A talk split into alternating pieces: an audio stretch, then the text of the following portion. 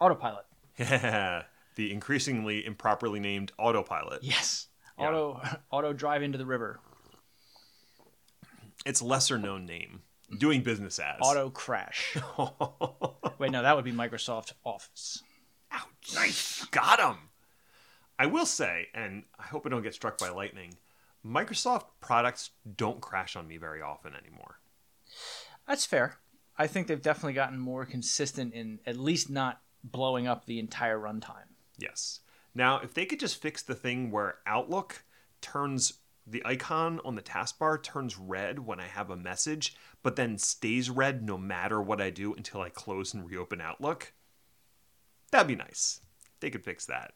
I'm convinced that that, along with other things, spoiler alert, um, is Microsoft's not so subtle nudging of customers into the cloud based only products. Ugh, I hate everything about the words you just said.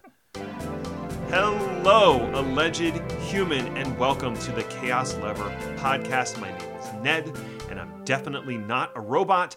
I have grown up with other human beings, and I understand the intricacies of social interaction. If you pass me the rock, I will take it to the house. With me is Chris, who is also here. I mean, those that's not even that's everything you said is wrong. No, it is correct, and I've heard it said on various songs that I listen to with not the built-in speakers inside my head. Where they talk about the hockey touchdowns. Yes, precisely those. I'm I'm interested in the ERAs of the soccer players on the foosball table. That one actually sort of almost works. Damn it.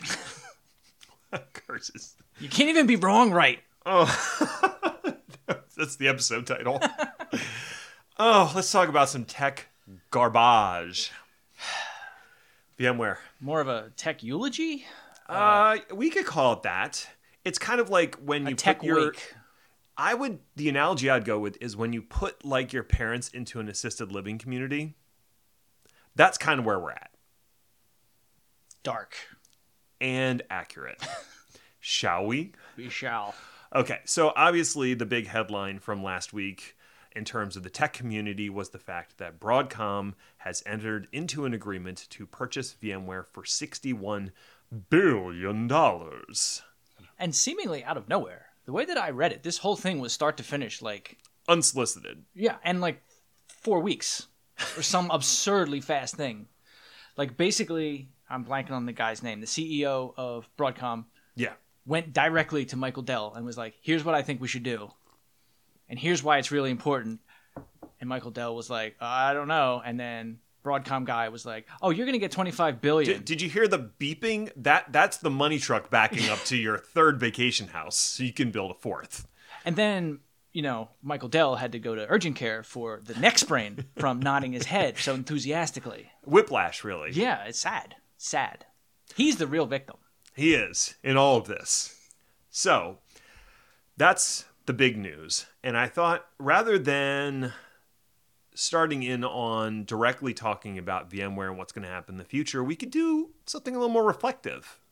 We could we could gaze into the past and talk a little bit about what VMware's meant to us. Kept it close to my heart all these years. So I'll tell a little my VMware story, and then Chris, you can tell a little bit about yours, and then we can braid each other's hair and make friendship bracelets. You don't have any hair. I don't have any bracelets either. so I first encountered VMware in ESX 3.5, I want to say. It was right around when 3.5 dropped. I suspect that's going to be pretty common because that was the one, the first one that people actually took seriously. Because VMware 2 did exist. Yes. That would still be VMware GSX, Yes. mind you. ESX was when they hit three, right? They renamed it. So I had known about virtualization prior to that because Microsoft had like a virtual server product that they hadn't paid a whole lot of attention to, but it kind of worked if you needed it to. And I was aware of other virtualized environments because I've been doing a lot of networking at the time. And so I'd worked with stuff like GNS3 to build virtual Cisco environments so I could get my CCNA. So I was aware of the idea of emulators and virtualization in general, but I was not aware of VMware until it kind of crept into my periphery and then I started putting it on some physical servers, some older physical servers we had in the small data center because I was working in an organization that I mean, we had 20 physical servers, maybe. So having a spare one was actually like a mitzvah. Yeah. Ooh, I can throw ESX on this and see, oh my goodness, now I can spin up eight VMs. And what it really, really helped with me at the time was I was in charge of disaster recovery testing. And the fact that I no longer had to wait to spin up physical boxes and lay down the operating system and try to do an in place recovery of server, this would have been like 2003, was awesome. Now I could do it all virtually. Everything happened much faster. And if I was going to encounter an error, I would encounter it faster and be able to get over it. So that was my first introduction into VMware. And then from there, I started rolling it out across the environment. And I don't believe we ever had official licenses. So I think we were just riding the the free version. So we didn't have vMotion for a good long time. But then it came to a tipping point where we did need to introduce official licensing because we now had production stuff running on these ESX servers and we bought our first SAN. Didn't have a SAN before then. It was all local storage and like a NAS and built it up from there. And then that really helped me jump into my next job where I was in charge of much larger and more complex VMware clusters. Right. So mine was slightly different, primarily because, unlike you, I didn't start my career at like a gas station. Um, we had four pumps. One of them was diesel. I started at a university, and the first major computers that I worked on that were not like a workstation mm-hmm. were big big computers, so like Sunfires, mm-hmm. and the mainframe still existed at that time. We actually had two because, of course, we did. Well, redundancy. Um, and a lot of our backend services, the connectors that existed, ran in BSD jails. Mm. So, from the beginning, the idea of segmenting one computer or one computing platform into many little ones that were separate and completely protected from each other was just there as an obvious and logical thing. Mm-hmm. So it fell right into that trap of the Unix nerd understands everything and the Windows people waste resources. Which is still Yeah. true. Unchanged. yes. But that was the biggest, I mean, that was the biggest win that I was able to demonstrate. And I showed it with 3.5, but nobody took VMware in that environment seriously until 4. Yeah, that's really when we started using it for production workloads where I was.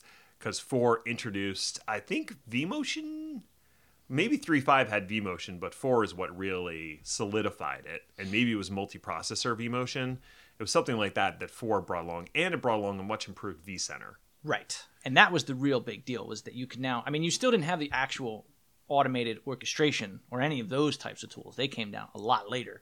But the fact that you could, in production, move a machine from here to there mm-hmm was an absolute game changer when it Yes. came to planning, organization, maintenance windows, everything everything. Yeah.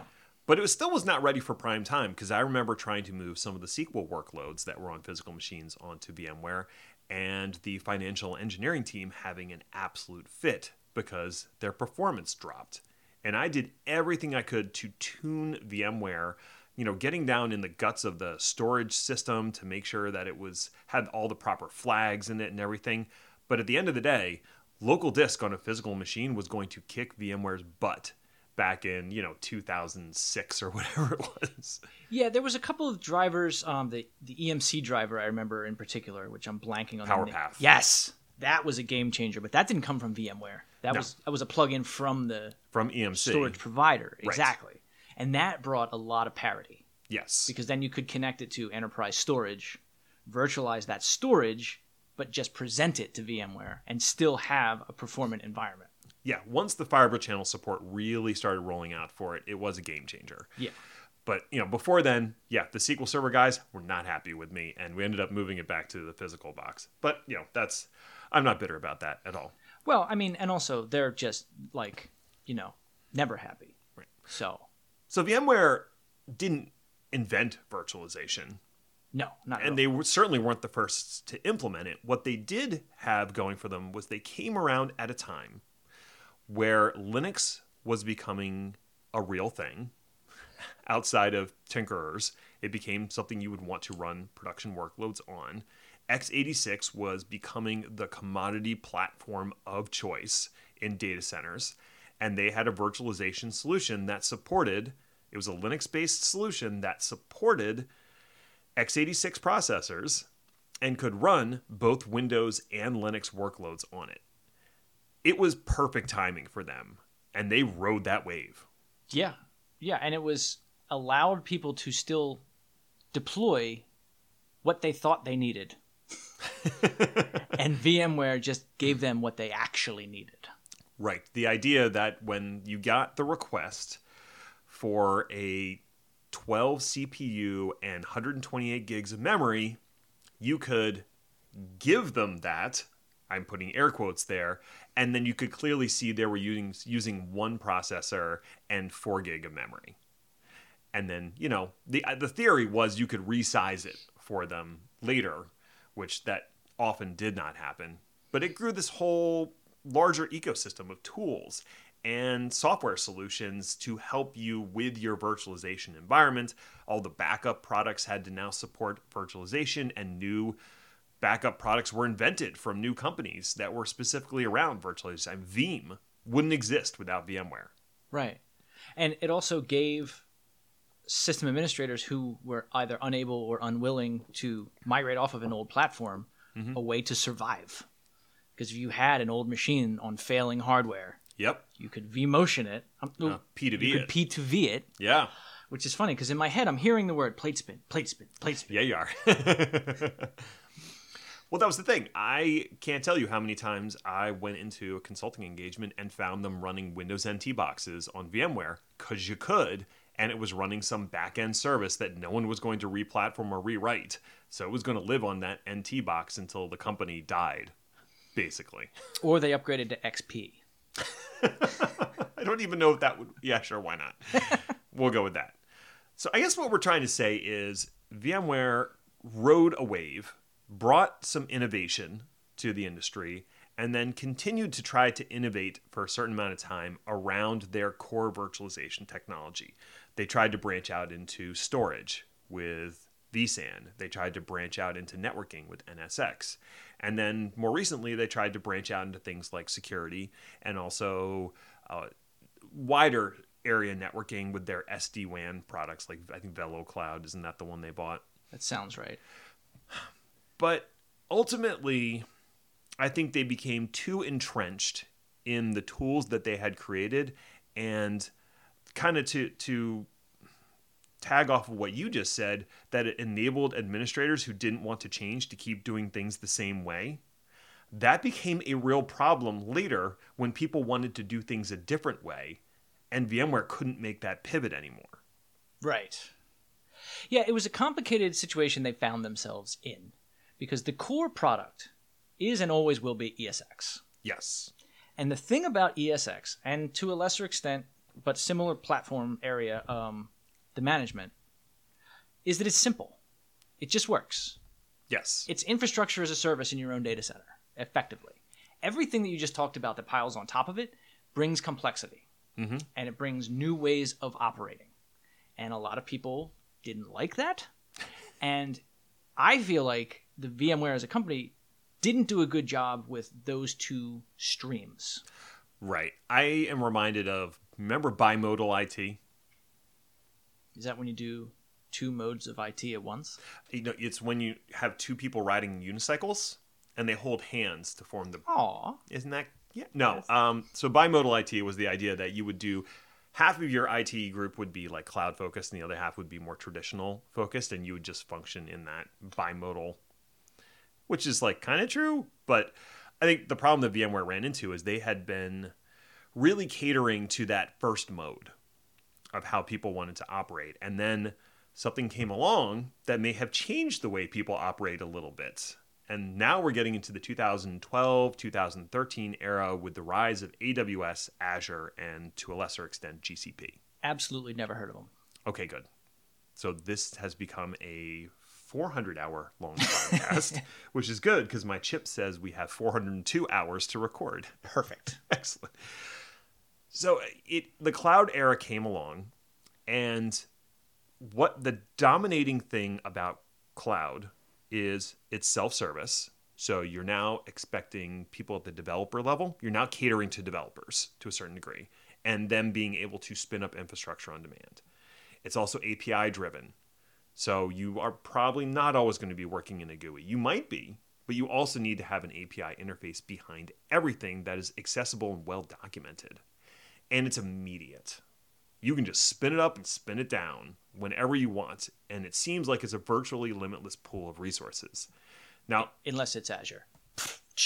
nice. VMware's reaction to that was to first try to create vCloud Air, which we've we've talked about like the amount of capital, like capex, you have to spend to build and operate a cloud. It's 11 D trillion zillion willion million tillion quinspillion dollars? It's right around there. I think you missed a zero, but the problem was that VMware is not willing to make the level of investment needed to build out all the hyperscaler infrastructure to run a cloud service. Right. So they gave up and they farmed that out to um, HVC or something. I can't remember the exact company. It's the one that had the big fire two years ago in their data center. So good choice. Um, but they farmed it out to somebody else, basically sold off vCloud Air. And for a while, it seemed like they declared cloud bankruptcy and also chose not to update all of their existing products to support the cloud way. And when they did, it was a complicated mess to roll out. The closest thing was vCloud Director. Right. And the goal there was orchestration across multiple clouds and your own local data center.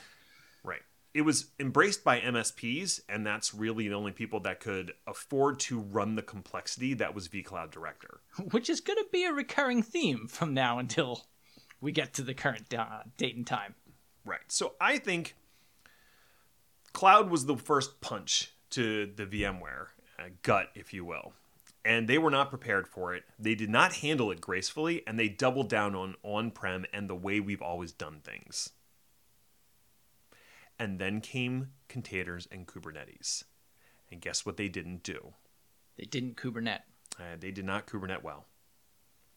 Now, I read a few posts that make the point that for many enterprises, they have not yet embraced containers and Kubernetes. That is still off in the distance, it's off in the future. It's a fun buzzword, It is. but most C suite people only understand the container store and they're like, oh, that's too expensive. We can get a better deal at Target. I mean, they're not wrong. There's a lot of value at Target. That's true. This podcast has been brought to you by Target. so I, I think in many ways they missed the boat on cloud to a certain degree. And then containerization came along and they tried to do vSphere integrated containers, which was a mess And very complicated. and very complicated. a lot of moving parts. Right. And then they did Don't forget Photon. That was in there somewhere. Photon, which was very successful for them. In fact, a lot of the deployment software for vCenter and other components of the VMware stack are all Photon based, Right. but nobody else adopted it. Yeah. Which is a shame because the opportunity was there. The opportunity was there, but I think we have to go back to what made cloud so successful and what people like about Kubernetes at a managed level is that it's relatively simple to deploy and start using. Right. Back to the whole hook of ESX. It does what it does and it just works. Yes, deploying one ESX server is very simple. And I'm going to say ESX because I don't feel like saying ESXi, but we all know what we're talking about. Deploying three of them, not super difficult. Adding a vCenter, okay, not bad. Still, I'm not like at a over complicating the thing. But then you add vSAN and you add NSX, and then you add all the other add-ons like vRealize Operations Manager, and suddenly you have this ridiculously complex thing that's really hard to wrap your brain around, and it's really hard to deploy or even try. Right. And and even in terms of maintenance, the amount of hands-on keyboard time just continues to go up at an exponential rate. Right.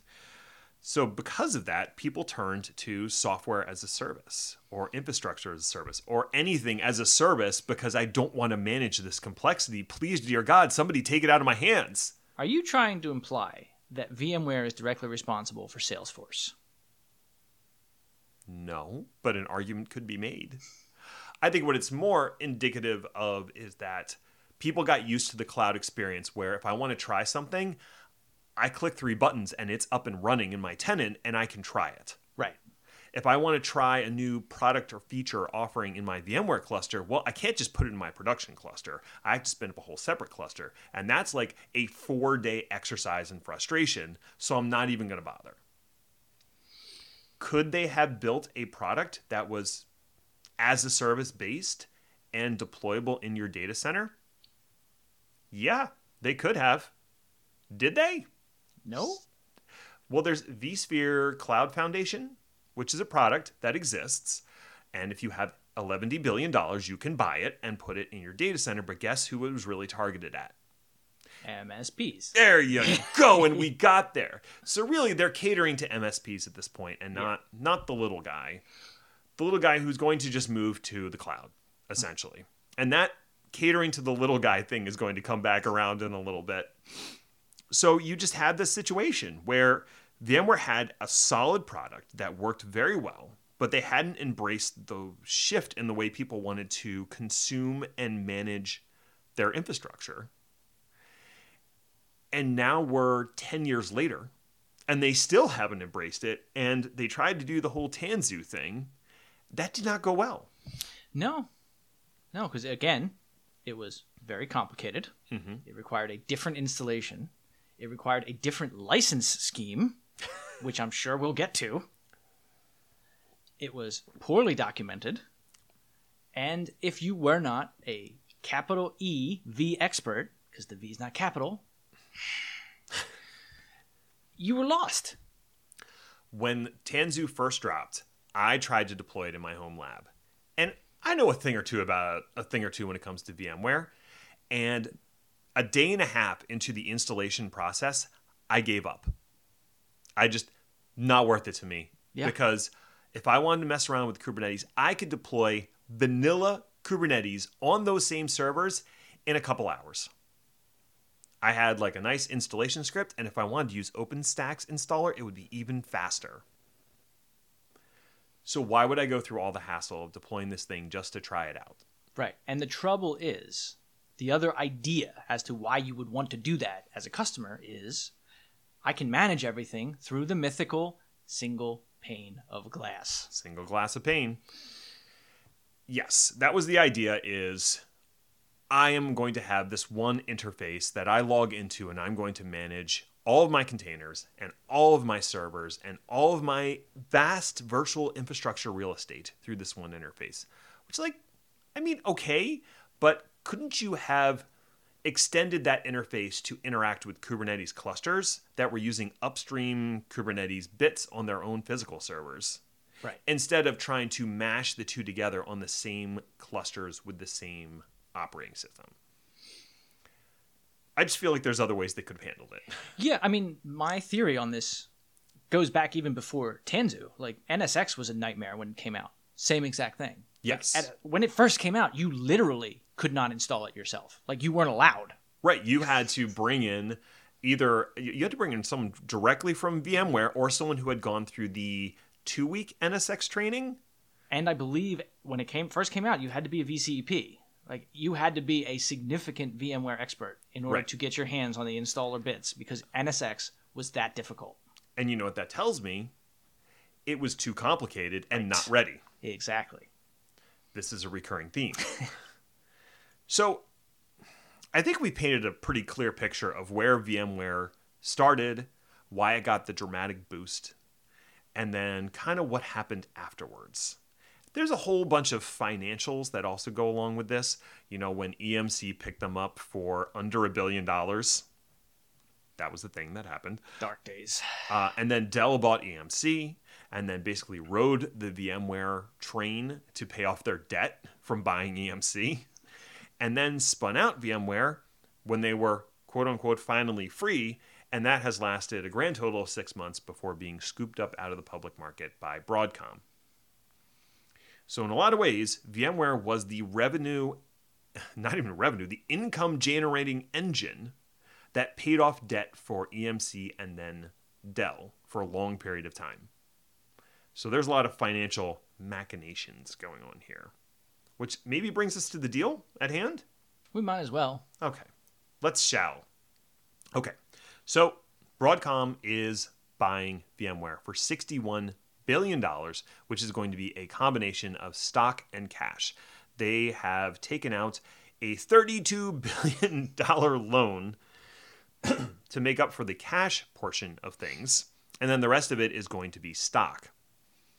Now, Broadcom released some slides to their investors explaining how to justify this massive purchase.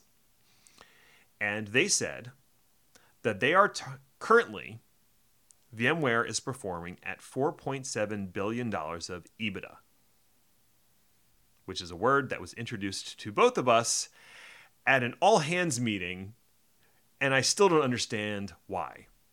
Because it sounds good. Does it's all not. capital It is letters. an ugly word. It's not actually a word. uh, acronym. There we so are. earnings before income, tax, depreciation, and I can't say the last word. Amortization. Thank you. I literally cannot say that word. so, Broadcom is targeting in three years to be at an annual $8.5 billion in EBITDA, which there are two ways to raise the amount of money you're making. You can introduce new products and charge your, or charge your customers more, or you can cut costs. Right. Guess what Broadcom's going to do? Gamble at Monte Carlo. Not quite. Oh, both.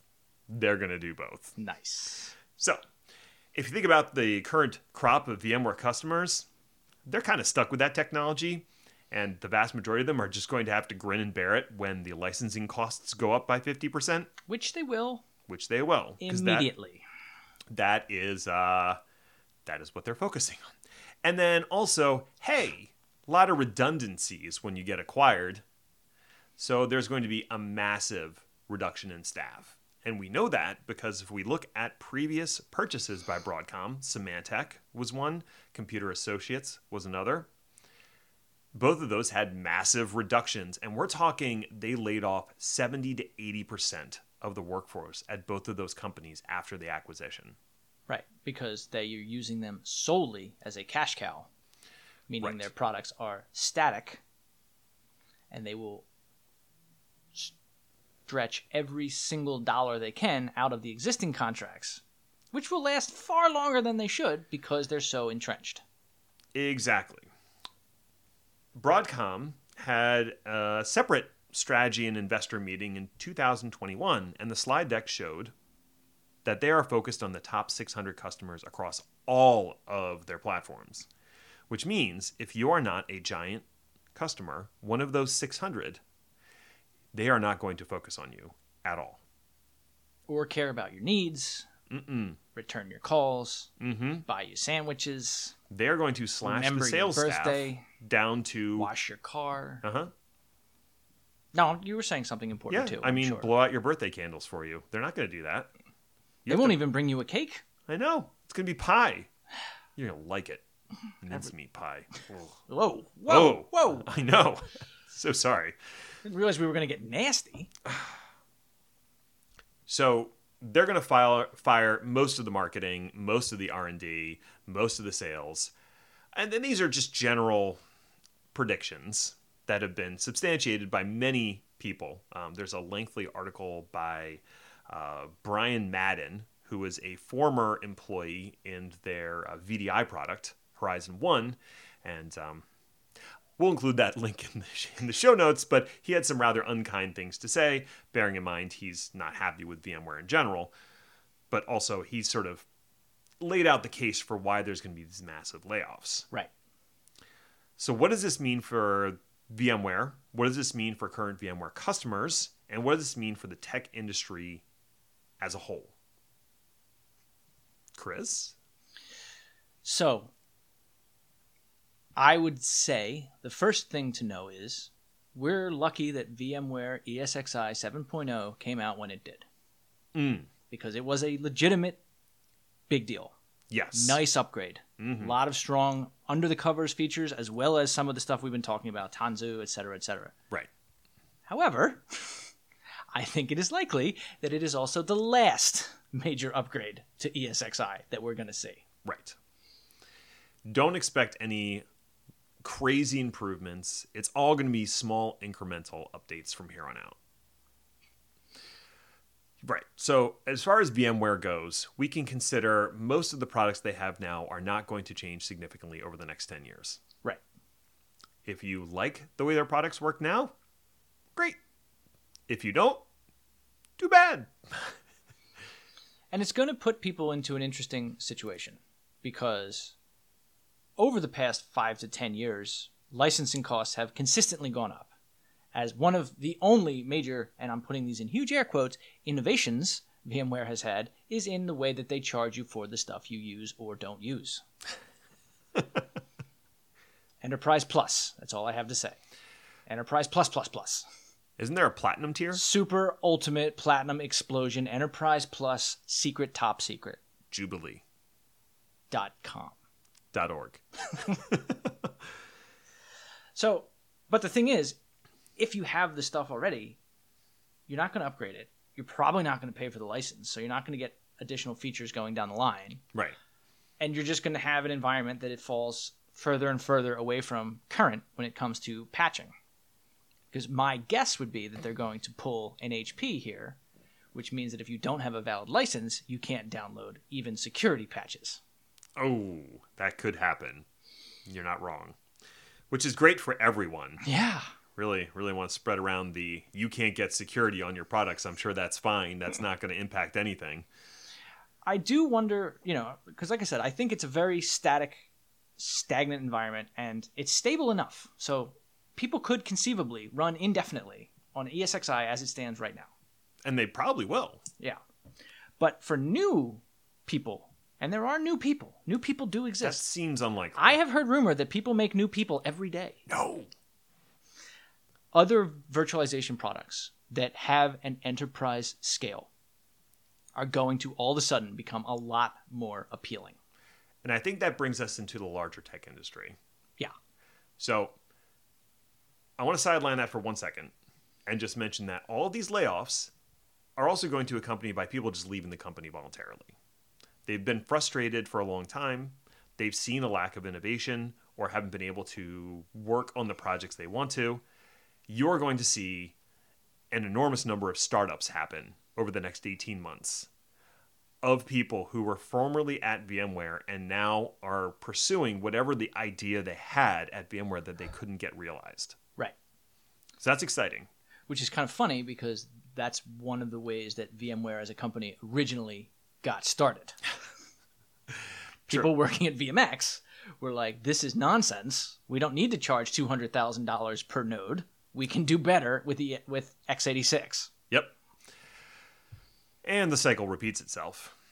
So that's one good thing. But I think the thing that you just alluded to was this is a benefit to the other competitors in the hybrid marketplace. Correct. Because I think everybody sees that this is a financial play. It is not a technical play. No. which means that the idea of buying VMware suddenly got fraught where it never was before. It was a slam dunk before.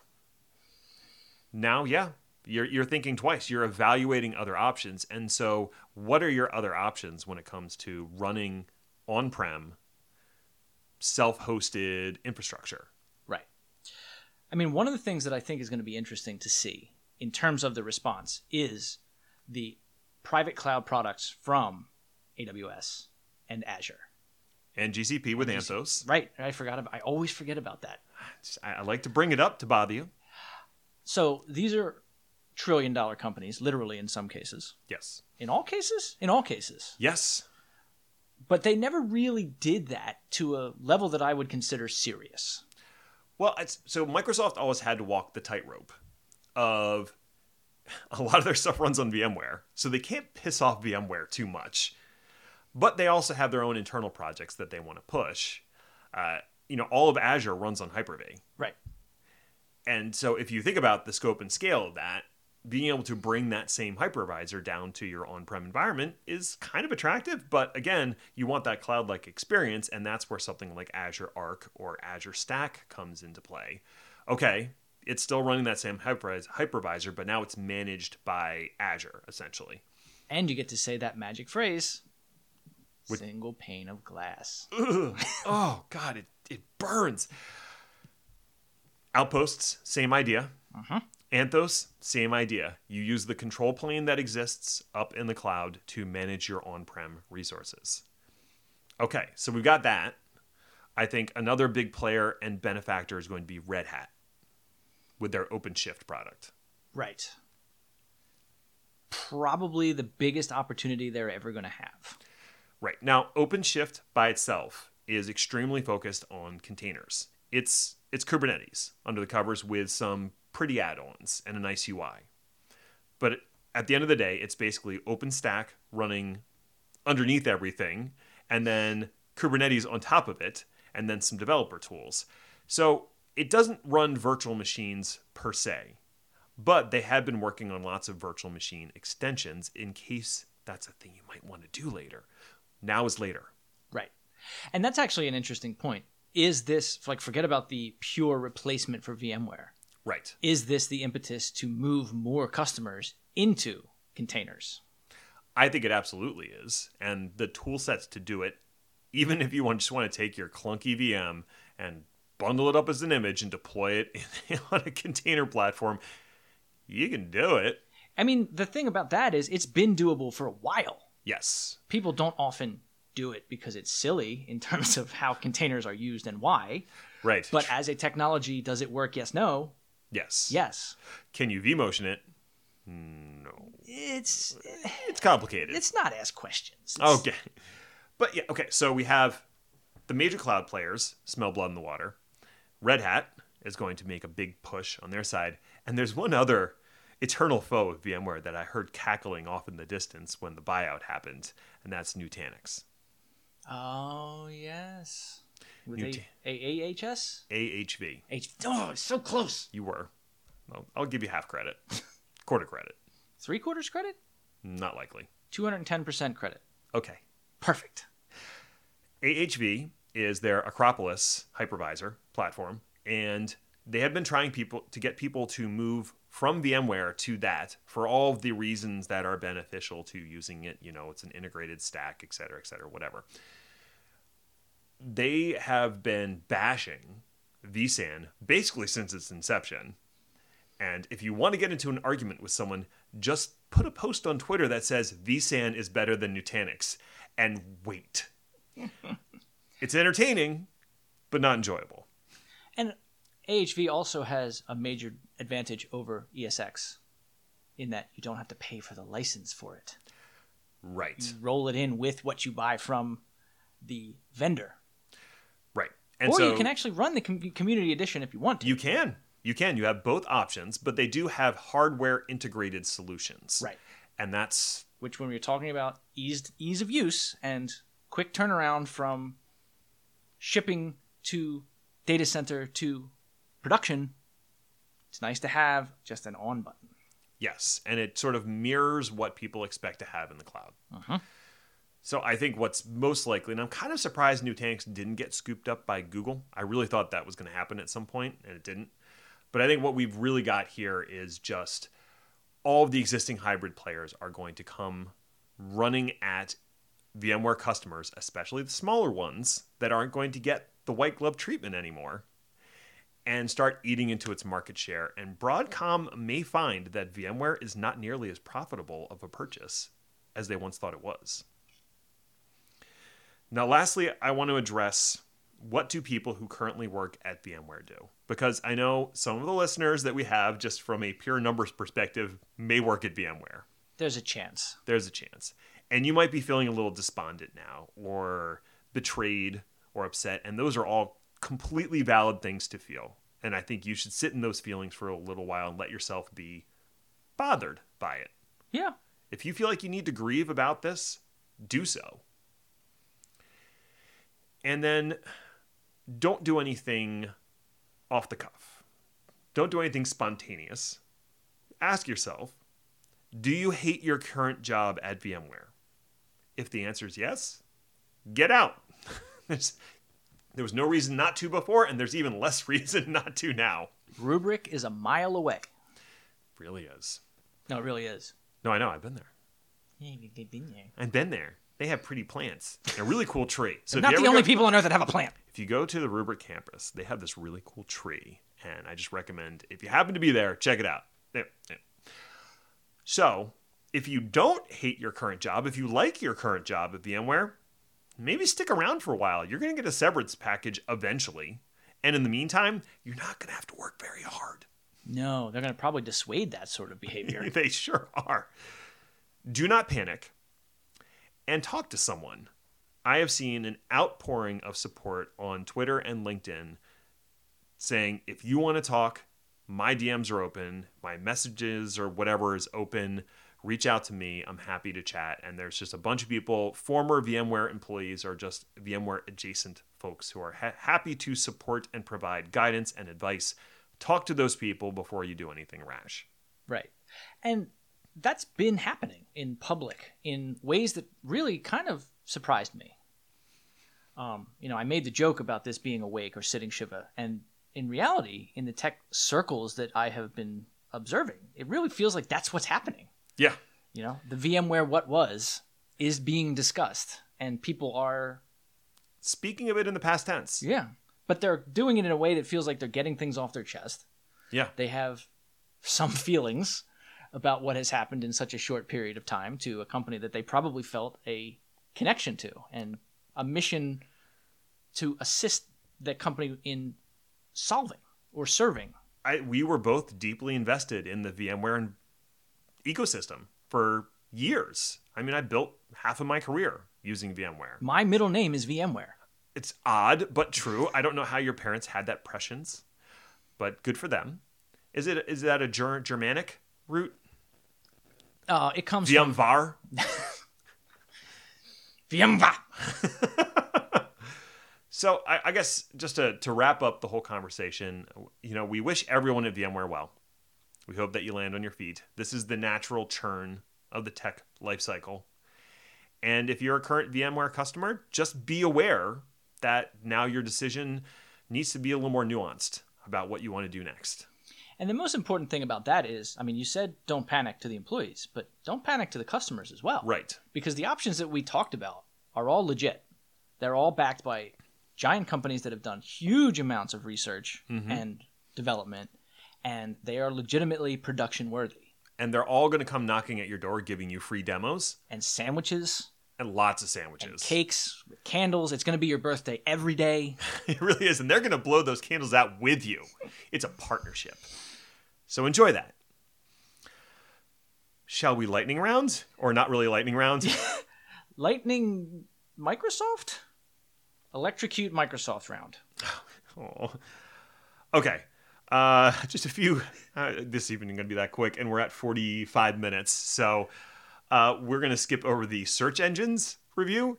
And I just want to talk about the few things that happened at Microsoft Build that I found interesting.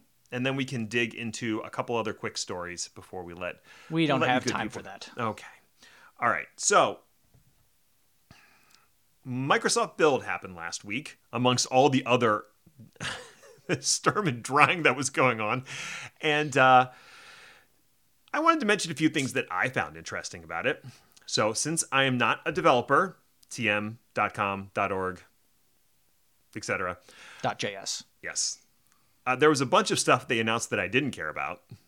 You know, AI, ML, blah, blah, blah, blah. Uh, but some cool stuff that caught my eye. The first thing that I noted was that Azure Container Apps is now generally available. It's been in preview for a while. Essentially, the idea is if you wanted to run your containers but not manage Kubernetes, Azure Container Apps is perfect for you because they manage a, Kubernetes cluster on the back end, and you're not even managing at the Kubernetes level. You are just deploying manifests. So it's one single container, and they handle all the annoying details in the background. you're still deploying multi-container applications, but you just don't have to worry about the underlying nodes that are running it. Hmm, so it's okay. one step removed from AKS. I was just going to be my next question. Okay. Yeah. Azure API management now supports GraphQL pass-through. So if you want to set up GraphQL-based APIs, you can do it through the API management. That's useful if you're a GraphQL kind of person. Single node Azure Stack HCI is GA, which when you say those words out loud sounds strange. is it a stack if there's one? Is it hyperconverged if there's one? And yet here we are. Uh, it's aimed at edge locations, retail locations, somewhere you don't need more than one node. You don't Right. need that redundancy, but you do want the Azure Stack HCI experience. Sure. Sure. Nginx for Azure is a managed instance of Nginx for all you lazy bastards out there. So we found a way to make Nginx easier? Yes. Wow. There's also a Dynatrace on Azure, which is a managed service of dinosaurs. It's That's- pterodactyls. Nice. Yeah. That'd be a good product name, which is probably why Azure didn't use it. it was horrifying. Wasn't it though? Uh, Microsoft DevBox was announced, which is basically VDI for developers. So if you think about what a developer for a non-web application needs, they need more than what's available in like GitHub Codespaces. They need a full-blown development desktop, Oh, maybe one that's running Windows. And if that's the case, Microsoft DevBox, it's basically an Azure VM, but it's a managed image and you can create those and then deploy them out to your developers, which means they can get up to speed faster. And also, they're not tied to a single physical machine. They can just log into this machine and do their work. You know who had a product exactly like that, but then dropped it because they didn't feel like it had a, a future? Hmm. VMware? VMware. Oh. Anyway, GitHub OIDC, OpenID Connect with Azure AD is a new thing you can do. This allows you to create a service principal in Azure AD and associate it with a GitHub repository. Could be a branch, could be a tag, whatever you want to associate it with. And now Azure AD implicitly trusts requests from that specific repository. How's that different from what you could do before? Before you had to put static credentials into GitHub Actions into in the in the secrets associated with the repository or the environment. Now you put in the client ID, but you don't have to manage the password or secret. That will be managed between the OIDC connection of GitHub and Azure AD. Now, is that set up for you, or do you ha- is it working behind the scenes? You have to set it up, so there's still some legwork to do, but So it's not a checkbox. It's not a checkbox yet. Maybe it will be in the future. But I think this is really cool for if you're using GitHub Actions as your primary deployment platform and you're managing these static credentials, you don't have to do that anymore. Interesting. Yeah. Related, but not part of the build announcement, is also that Windows subsystem for Linux v2 is coming to Server 2022 in the next feature pack. So you'll now be able to run WSL on a server operating system for reasons that completely escape me because wouldn't you just run Linux? One would hope. And yet, here it is. Well, here it almost is. Eventually. Microsoft Office security vulnerability identified after Microsoft decided, eh, wasn't a problem. So, TLDR, Office apparently is stupid insecure. That's not stupid and secure, it's stupid insecure. Pronunciation matters. This is news to no. Nobody. So, for some godforsaken reason, Microsoft Office products have the ability to run outside executables. Mm-hmm. This alone is staggering, but hey, they also have macros, so. Yeah. Anyway, this specific vulnerability exploits the word remote template feature to allow discrete PowerShell commands to be executed on system using MSDT, which is some kind of support tool. Mm-hmm. This bypasses the macro functionality, so it's a completely new kind of insecure skullduggery. The best part about this is it was responsibly and ethically reported to Microsoft in April. Microsoft summarily dismissed it, saying it was, quote, not a security related issue. Basically, it's a feature, not a bug. and as an added bonus, as of May 29th, EDR still fails to detect this malicious behavior. Superb work all around. Microsoft has finally acknowledged it, and they are fixing it at various speeds across the multitude of existing um, Office deployments, of which there remain many. There are mitigations you can enact right now, including deregistering the MSDT protocol, or, you know, Not using don't Microsoft, use Microsoft Office. Yeah. An AMD powered supercomputer breaks the exascale barrier for the first time. Some people said it couldn't be done. Other, more sensible people said, Sir, this is a Wendy's. AMD said, Hold my junior bacon cheeseburger, I'm going in. This past holiday weekend, the AMD powered 128 node HPE Cray connected water cooled Frontier supercomputer officially passed exascale, notching a sustained 1.102 exaflops per second.